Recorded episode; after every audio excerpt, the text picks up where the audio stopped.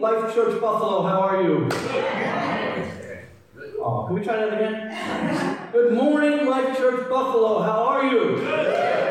All right. So, you know, I like to have interaction. And uh, today, as we go through the message, feel free to respond. Okay? Feel free to be interactive. I love a two way street. So here we are, Independence Day weekend, right? As Carol so uh, wonderfully pointed out, it's great to be in America. Yes. It's great because we are independent, right? I often think this weekend about our relationship with God in being independent. And sometimes, you know, I think about those who don't know the Lord, and I think, hmm, they really are independent from God. And then I wonder in my own walk with the Lord, are there times where I'm being independent from God? And so before we get into the message today, I just want to talk real quickly about three different types of relationships. One is the independent one, away from God.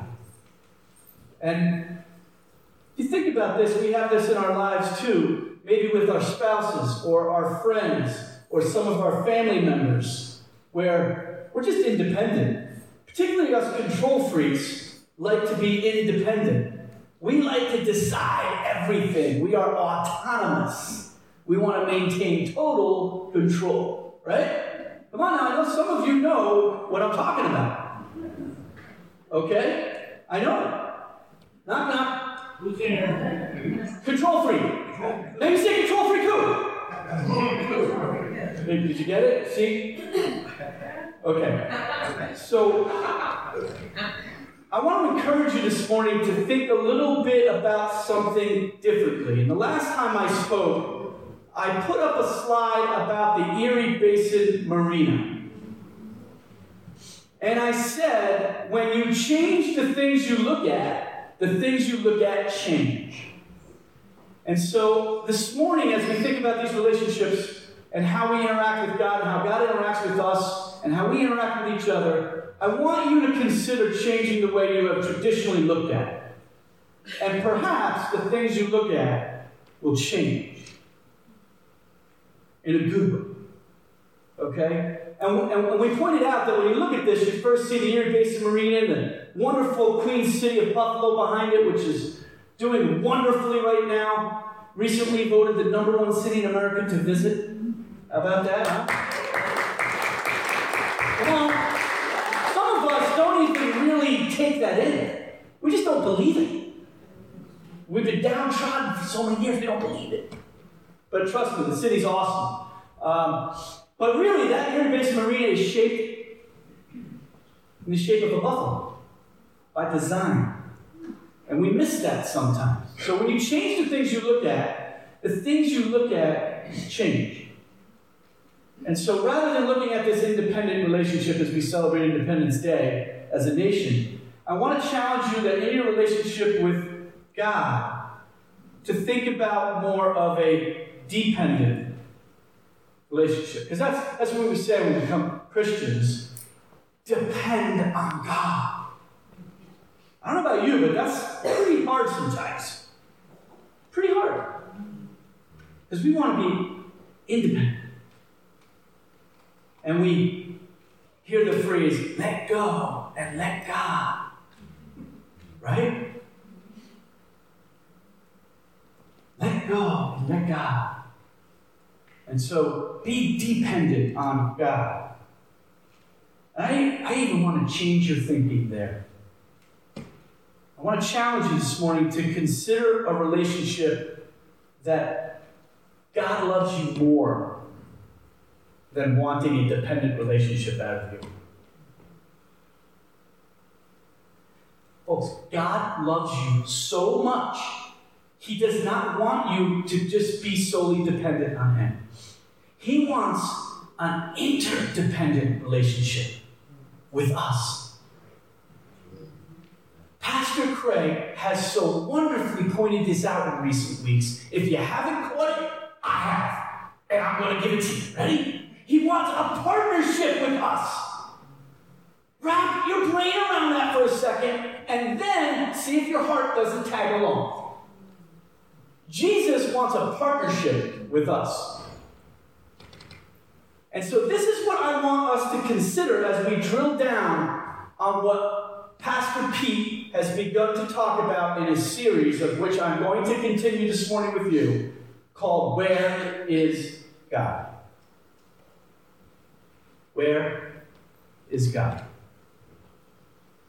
And if we're supposed to have an interdependent relationship with God, we would think our communication with God would be a two way street, right? Right. A little back and forth. A little I pray to God, maybe God speaks to me, maybe I pray to God, He speaks to me. I don't know about you folks, but sometimes when I pray, I get nothing.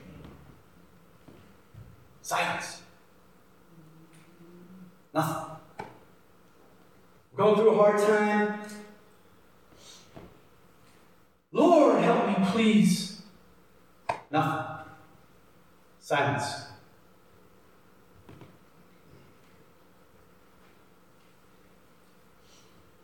You know, silence is powerful.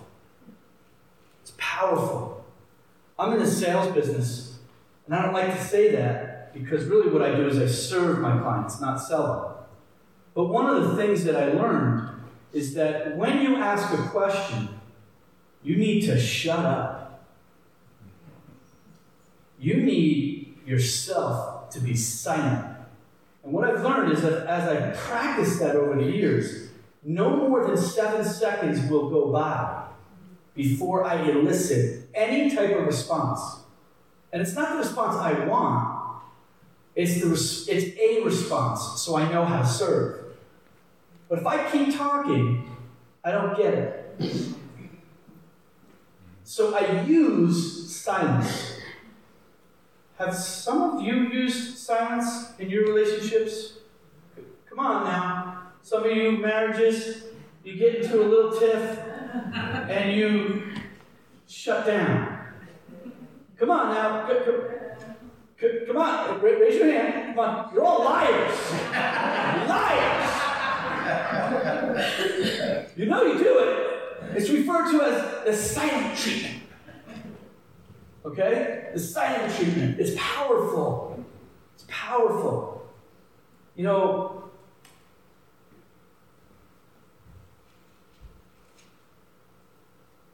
I sometimes feel like God's given me the stiff arm and the silent treatment. Where is God? Where is He? I feel like sometimes like Adele. Hello? Right now, my wife's saying, don't do that again. you know, I think as we get through this message, you're going to see that sometimes God may seem silent, but He's not. And, and, and, and you know, have, have you ever fallen asleep praying? You know? I, I wonder sometimes, you know, when I'm praying, has God fallen asleep on me? Because I don't hear anything. I don't even hear snoring. You're like, hello? You know, I want to encourage us, if you're in that place, to listen to a guy who was struggling. And the psalmist wrote this in Psalm 121, verses 1 through 4. I will lift up my eyes to the hills, from whence comes my help. My help comes from the Lord, who made heaven and earth. He will not allow your foot to be moved. He who keeps you will not slumber. Behold, he who keeps Israel shall neither slumber nor sleep. God does not sleep on us, folks. God does not give us the silent treatment. We might think that way, but when we change the things we look at, the things we look at change. when we get into a real interdependent relationship with God, we will realize that God is not giving us the sheet. So if you're struggling today and you're wondering, why hasn't God answered my prayers? Stick with me. If you're in a tough financial position, you're praying for the Lord to bestow blessing on you, and it hasn't come, stick with me. If you're hoping to maybe have a child and you've been praying and it hasn't been happening, stick with me. I've got a word for you this morning. If you are trying to sell your house and it's not selling, well, that you might have the wrong realtor.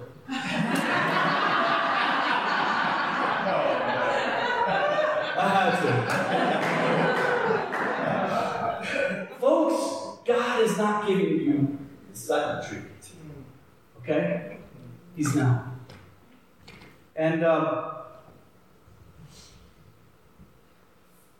there was a teenager, about 17 years of, old, of, of age, who I think felt like God was giving him the silent treatment.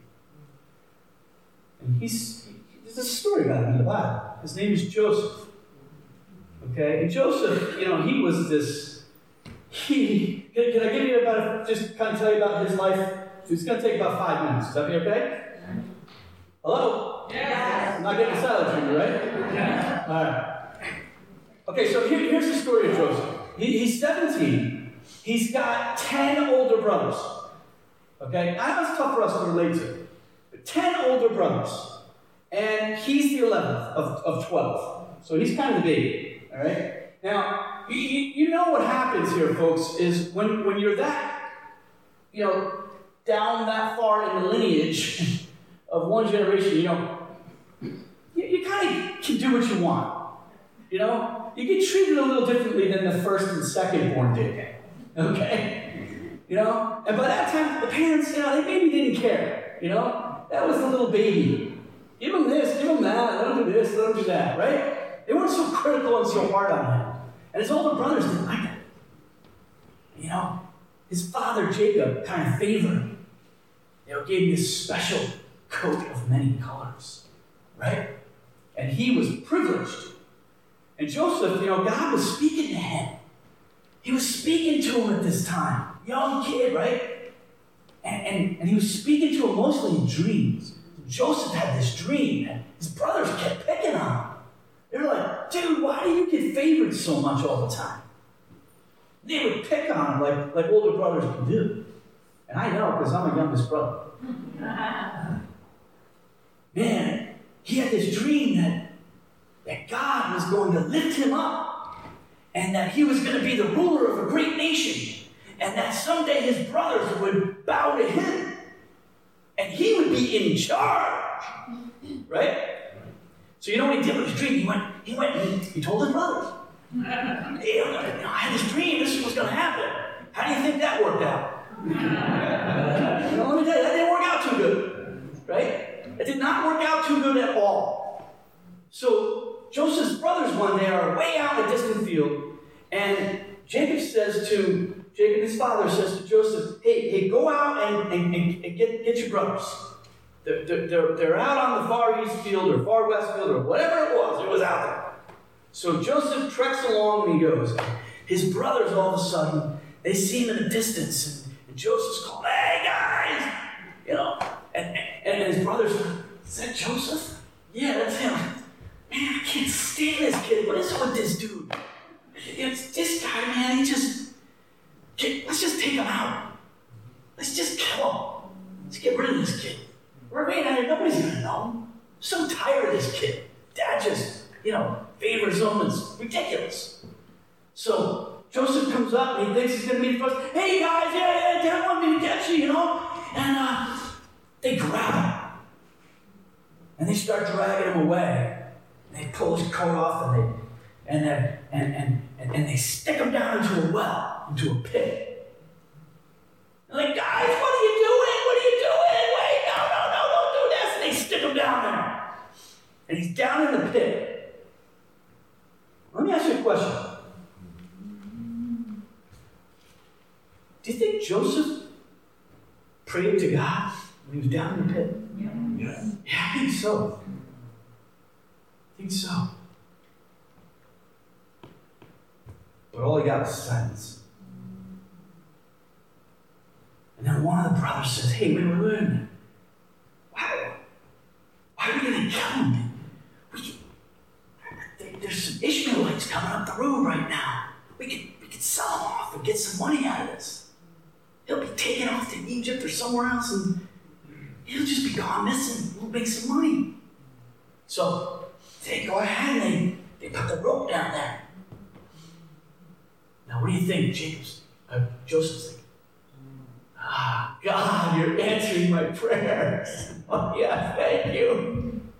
And he climbs up out of the pit and they grab him and they take him and they give him to the Ishmaelites and the Ishmaelites start grabbing him and they take him and they're dragging him in shackles through the desert. Now, let me ask you a question. Do you think at that point Joseph prayed to God? Yes. Silence. And so they get to Egypt and they put him on the block. I wish this thing's I could stand up. Here we go. Ready? They put him on the block. And he's all tied up. And he's on the block to be sold. He's going to be sold. And when he's on that block, you think he's praying? Silence. They start bidding on him. They start bidding on. And this guy Potiphar, he wins. He wins the auction. And Potiphar pays 20 shekels for him. That's it, 20 shekels. Okay? Pile of silver. And they drag him off to Egypt and put him in Potiphar's house as a slave. Now he's a slave for life. Now here he is. He's in a distant land. He's a different language, doesn't know the language, doesn't know anybody. This was the little kid at 17 who had the coat of many colors, and he was the privileged one. And he gets put into a pit. He gets dragged out and sold. He gets sold into slavery at, at, at, at Potiphar's house, and he's, he's, he's, in, this, he's in, in this place. Now, let me ask you a question.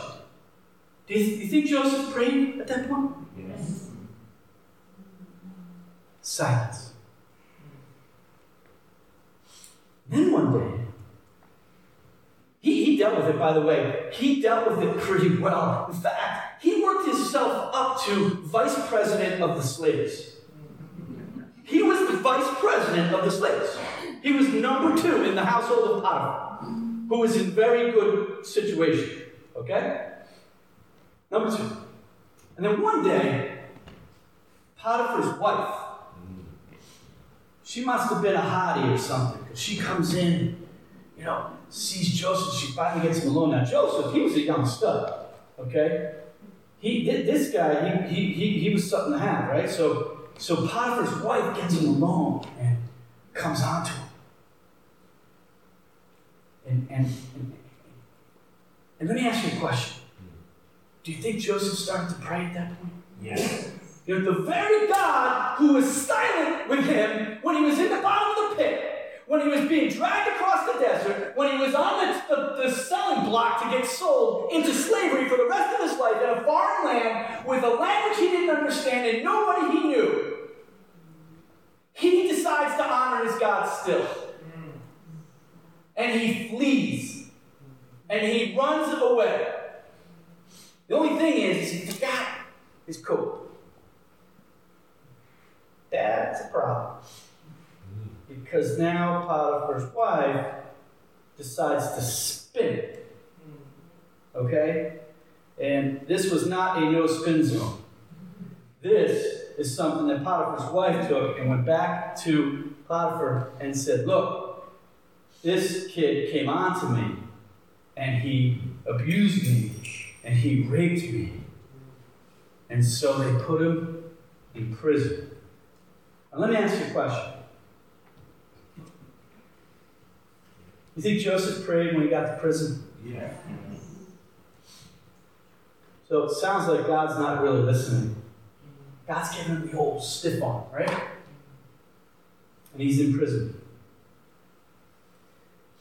Guys, I don't know about you, but if I was that faithful and I was honoring my Lord after I was sold into slavery and pretty much thrown into the bottom of a pit and dragged across the desert and then framed for rape and put in prison, I'm not so sure I would be praying out to God anymore. And if it was, it would be like, you don't even want to know. I mean, come on. This guy was at a place, now he's in prison. And all of a sudden, a little while later, and I'm saying a little while, this isn't a couple days, it's probably years later, okay? The Pharaoh, the king, gets upset with a couple of his staff.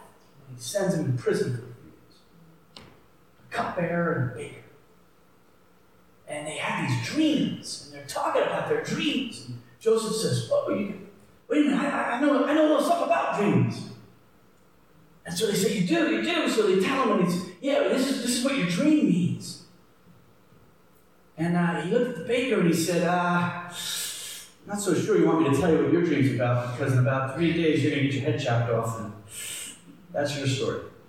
But you, cupbearer, you're going to get restored to a place in the kingdom again. So just be patient, it's coming.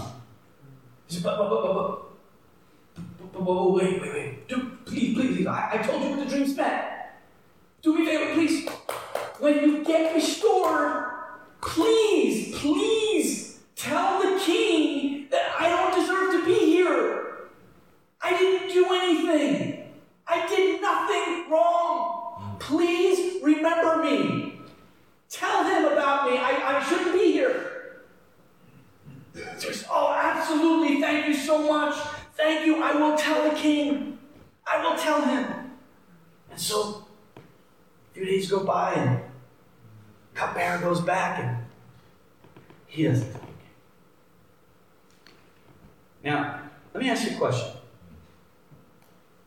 At that point, do you think that Joseph was still praying? Yes. Do you think that Joseph was thinking that God was going to finally meet him. That God was going to finally save him from this predicament that just kept happening over and over and over and over again.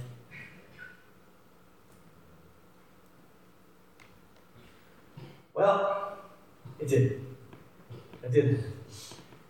Two years, sorry, two years went by. That's not my fault, that's Logan's.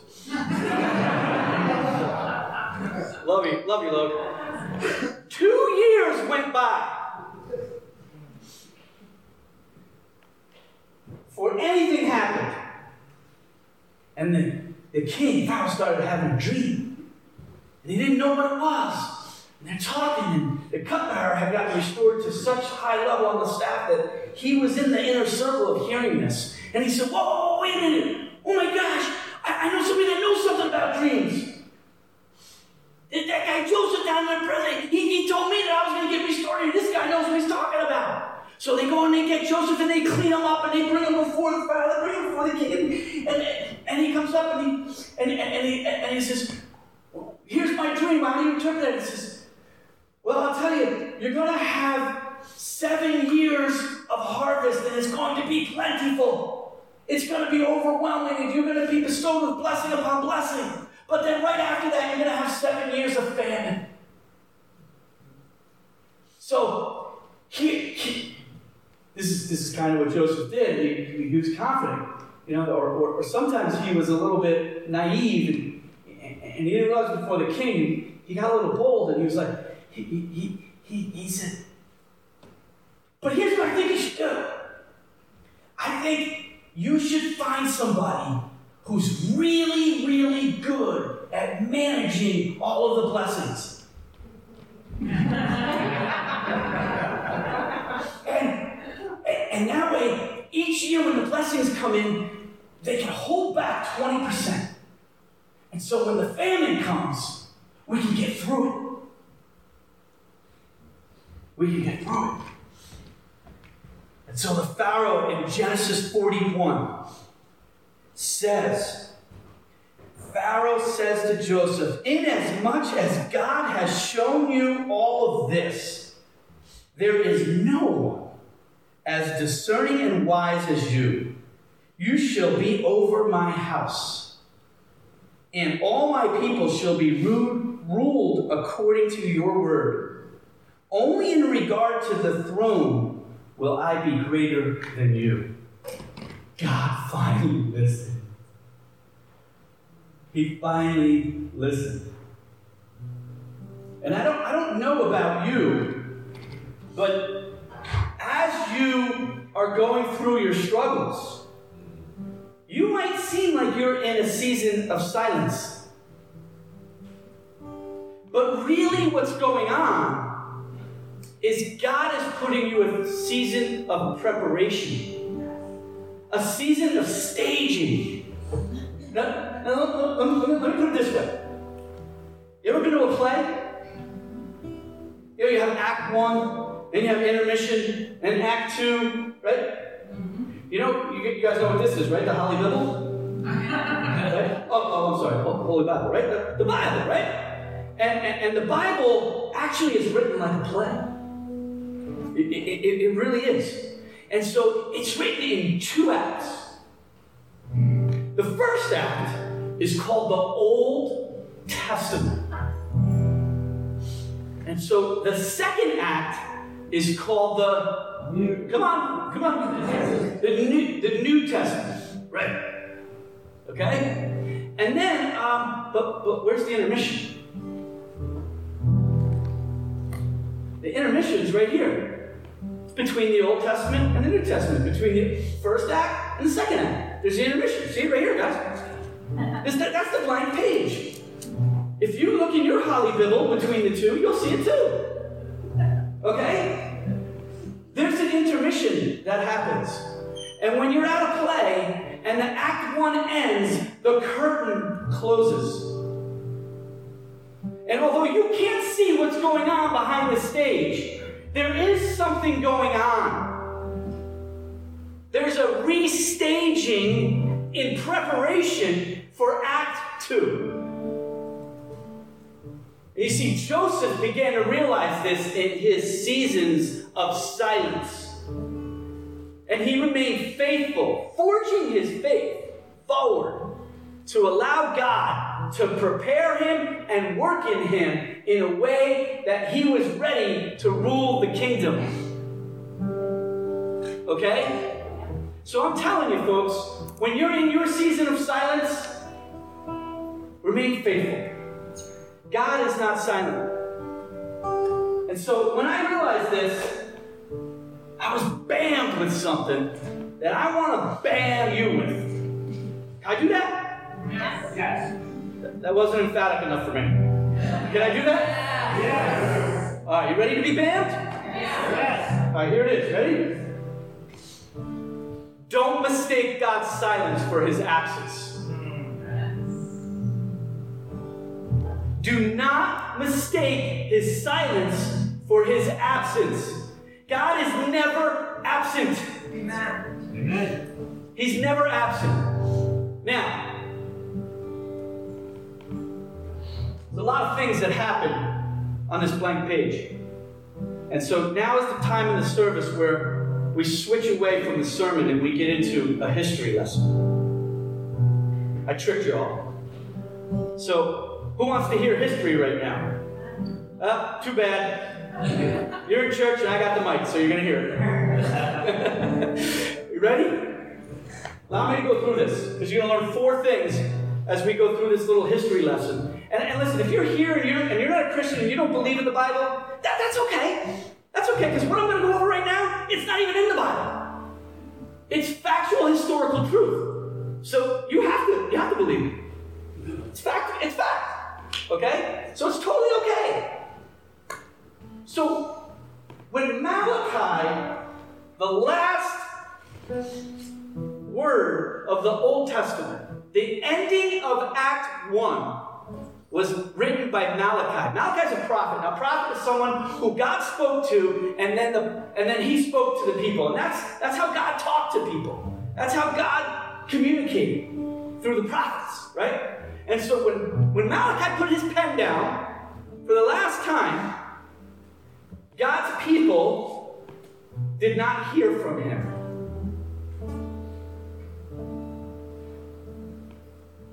Four hundred years plus. So when you're not hearing from God, remember, don't mistake that silence for his absence. Because what I'm about to go through with you is something that hopefully will encourage you to realize this truth. Now, in about 430 BC, there was this guy called Philip of Macedon. And he was a pretty radical dude at the time. And they were being ruled by the Persians. The Persians really ruled this large territory. They were the they were like they were the main rulers of the planet, okay? And and so Philip of Macedon being being a Greek, he Macedon, by the way, Macedonia is, is in, in the area where now Greece is. Okay, this is where Greece is. So what he did is he united all of the Greek islands and all of the territory, and he united them into, into one area. Okay? And, and you might not remember Philip of Macedon. I, I understand. Okay? We, we can for, forget history, but, but his son you probably remember. You probably remember. His son was probably the greatest military leader ever. Arguably ever. And his name was Alexander the Great. And, and Alexander the Great, at 20 years old, organized the Grecian army to take over the Persians and grow the Grecian land. Okay? At 20 years old. This dude was radical. He knew his stuff. But he, he had a couple demons, you know. He had a couple demons because by the age 33, he died. What they say is from, from too much drinking. Okay? So, so he died. But you know, he did one thing that impacts all of our lives today a decree to go out along all of the land that they had conquered, that there would be one language to be spoken. Koine, Koine Greek. Okay? Koine Greek would be the language and he unified the language. And that, and that impacts us today. Kind of like, you know, we go to the Olympics, the main language is English. I don't know if you guys know that. You can go to many parts of the world and people know English. You guys are going to go to India. Are there people there that know English? Right? I'm just stabbing at that. I took that right out of my pocket. I didn't plan that. I'm hoping that you're saying that who speak English there. Okay, but it's that common. And, and, and that's what Alexander the Great did. He laid that down. And then, and then and a little while later, okay, about 264 BC, up in Egypt, there were the, there, there were the people ruling up there called the Ptolemies, and, and, and they did something very, very interesting. They took the Old Testament, Act 1, and they hired 70 Jewish scholars to rewrite, and not rewrite, but to translate the Old Testament from Hebrew into, what do you think? Aramaic. No, Koine Greek. Greek. Okay? Koine Greek. And then when the New Testament was written, it was written in Koine Greek. You know, interestingly enough, because Jesus spoke Aramaic and Hebrew, not Koine Greek. Okay? Remember, this is still the history lesson. We're, we're, we're, on, we're, on, we're on intermission page here, the blank page. This is what's going on over these 400 years. And so a little while later, about 63 BC, there was another, and, and, and, this was like empires were coming up and rising and falling, and nations, this is what was going on for, through, through these years. But these are the significant things that were happening while the curtain was closed. And, and in about 63 BC, the, the, there was another empire that began to rise. One of the greatest empires ever. You guys know what that one is? The, the Roman Empire. Okay? And, and it was about, you know, but by the time that uh, 63 came, they really rose to power. And then, and, then, and then they did two really, really significant things. And I'm not sure they knew what they were doing, but God did. very, very interestingly enough, the Romans did two things that impact us today. The first is they initiated in 27 BC, they initiated this law in the land called a Latin word called Pax Romana. And Pax Romana means military peace. Okay? And, the, and, and so they said, all throughout the land that they had conquered, which was very vast at this time, there would be military peace. No more rising and fighting of nations. No more of this. We're done. And that lasted for 200 years. Pax Romana in the land.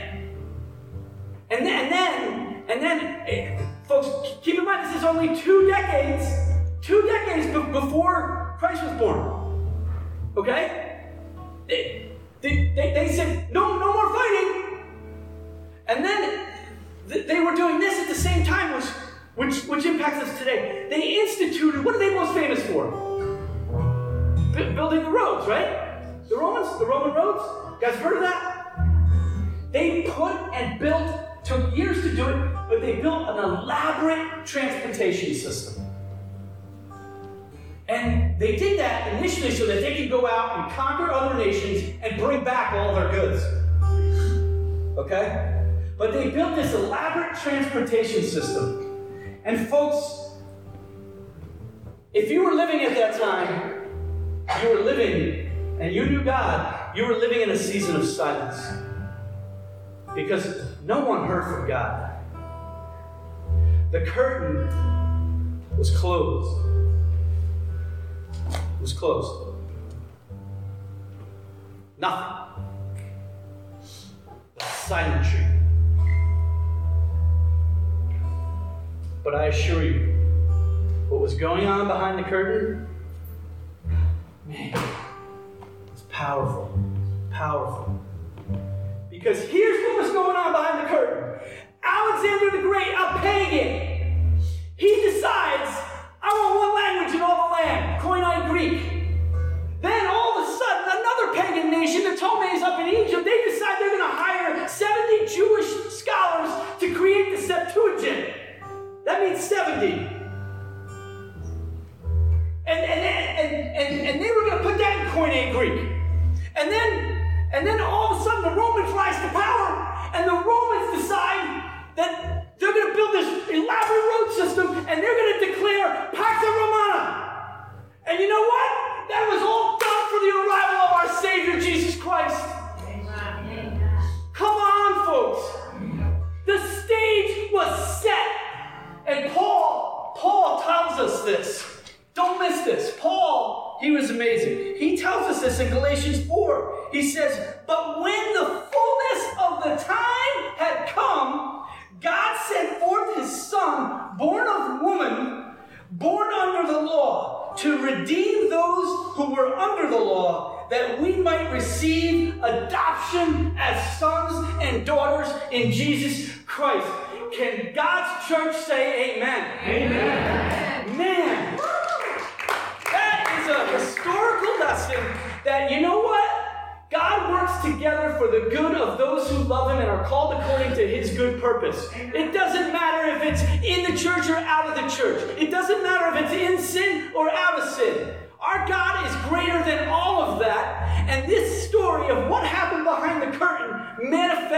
That truth. So when you think God is absent, don't mis- or silent, don't mistake it for His absence.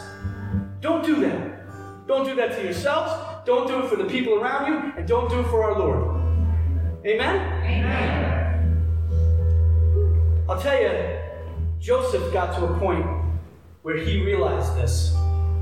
He came to that conclusion where he realized he ought not mistake God's silence for his absence. And in Genesis 45, he comes to power. And it recalls an account here. Now remember, Joseph and all the brothers trying to kill him, selling him off. Now he's in power. If you were in that situation and your brothers came back, would, would you have a little bit of vengeance in your heart? Yeah. Yes. Liars. You'd have a lot of vengeance, right? I'm kidding. I'll tell you what, man, this is this is amazing, amazing scripture right here. Genesis 45, verses 4 through 8. And Joseph said to his brothers, Please come near me. Come near so you can see who I am. Come near, they said. And he said, I am Joseph, your brother, whom you sold into Egypt. But now do not therefore be grieved and angry with yourselves. I'd be like, I want to tell you that I'm not angry with you. But he's already beyond that. He's telling them not to be angry with themselves. Man, that's that's that's powerful. Because you sold me here. For God sent me. For for God sent me. Wait a minute. For God sent sent me. I, I thought it was his brothers who sent me. For God sent me before you to preserve life. For these two years the famine has been in the land, and there are still five years in which there will be neither plowing nor harvesting. And God sent me before you to preserve a posterity to you in the earth, and to save your lives by a great deliverance. So now it was not you who sent me here, but God. Amen for that story, huh? You know, I could think of a time in my life when I was going through a season of silence, and I didn't handle it too well. And the curtain was absolutely closed. And I, I, I and it was about a six-year period actually. It seemed like a little bit more than a season. It seemed like 24 seasons. And I was lonely. I became angry. I was depressed. I didn't even know if I wanted to live anymore. I had murder in my heart. Don't, don't, don't I, am not, I, I, I want you to understand, I had murder in my heart. I had plans to murder. I was far from God, but He was not far from me. And I was going through a season of silence. Till one day I just I couldn't take it anymore. And it was at the point where I could no longer control. It. I couldn't be the independent son of God And so I decided I'm either going to end it or I'm going to give it back to God. And I supplicated. What that means is getting down, face down, physically, mentally, spiritually, socially, psychologically, any which way you can even come up with a term, human, is to put it down before God. And I got on my knees and I wailed out to God. And fortunately for me, at that point, God decided not to be silent anymore. Because had He, I don't know what would happen. But I woke up. I don't know how it happened. And I was sitting now on an ottoman at the end of my bed with a cell phone in my hand, dialing someone's number who I need to speak to that I wanted to pretty much murder. And from there, my life changed. From there, my family was restored. From there, my relationship went from an independent one with God to a dependent one, and I'm learning how to make it an interdependent one. Because He loves me so much that He wants me to participate. He doesn't want me to be a robot. He wants us to execute our faith.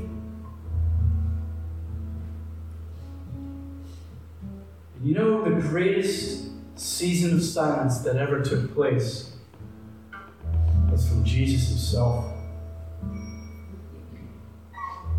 the last Friday that he lived on the planet, he said, Why hast thou forsaken me? And he didn't get an answer. And he was put on the cross. And he was crucified. And he took his lifeless body and they shoved it into the tomb and they rolled that big stone over it. And, then there was nothing. Nothing. Not a word. God didn't speak. No angel came. The curtain was closed, folks. It was only intermission. So, on Saturday, it was silent. And I'm here to tell you if you're in a Saturday moment, hang in there. Hang in there. God is not absent from you. God is not absent from you. It might be Saturday for you right now in your life.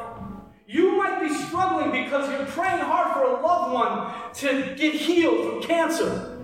Or you're struggling with an addiction that just keeps beating you down and you can't overcome. And you've lost your confidence and you're depressed. Or you're in financial turmoil and you need deliverance from it. If you're in a Saturday moment, I'm here to tell you folks, and you already know it, Sunday is a coming. Amen. Sunday is coming. Hang in there.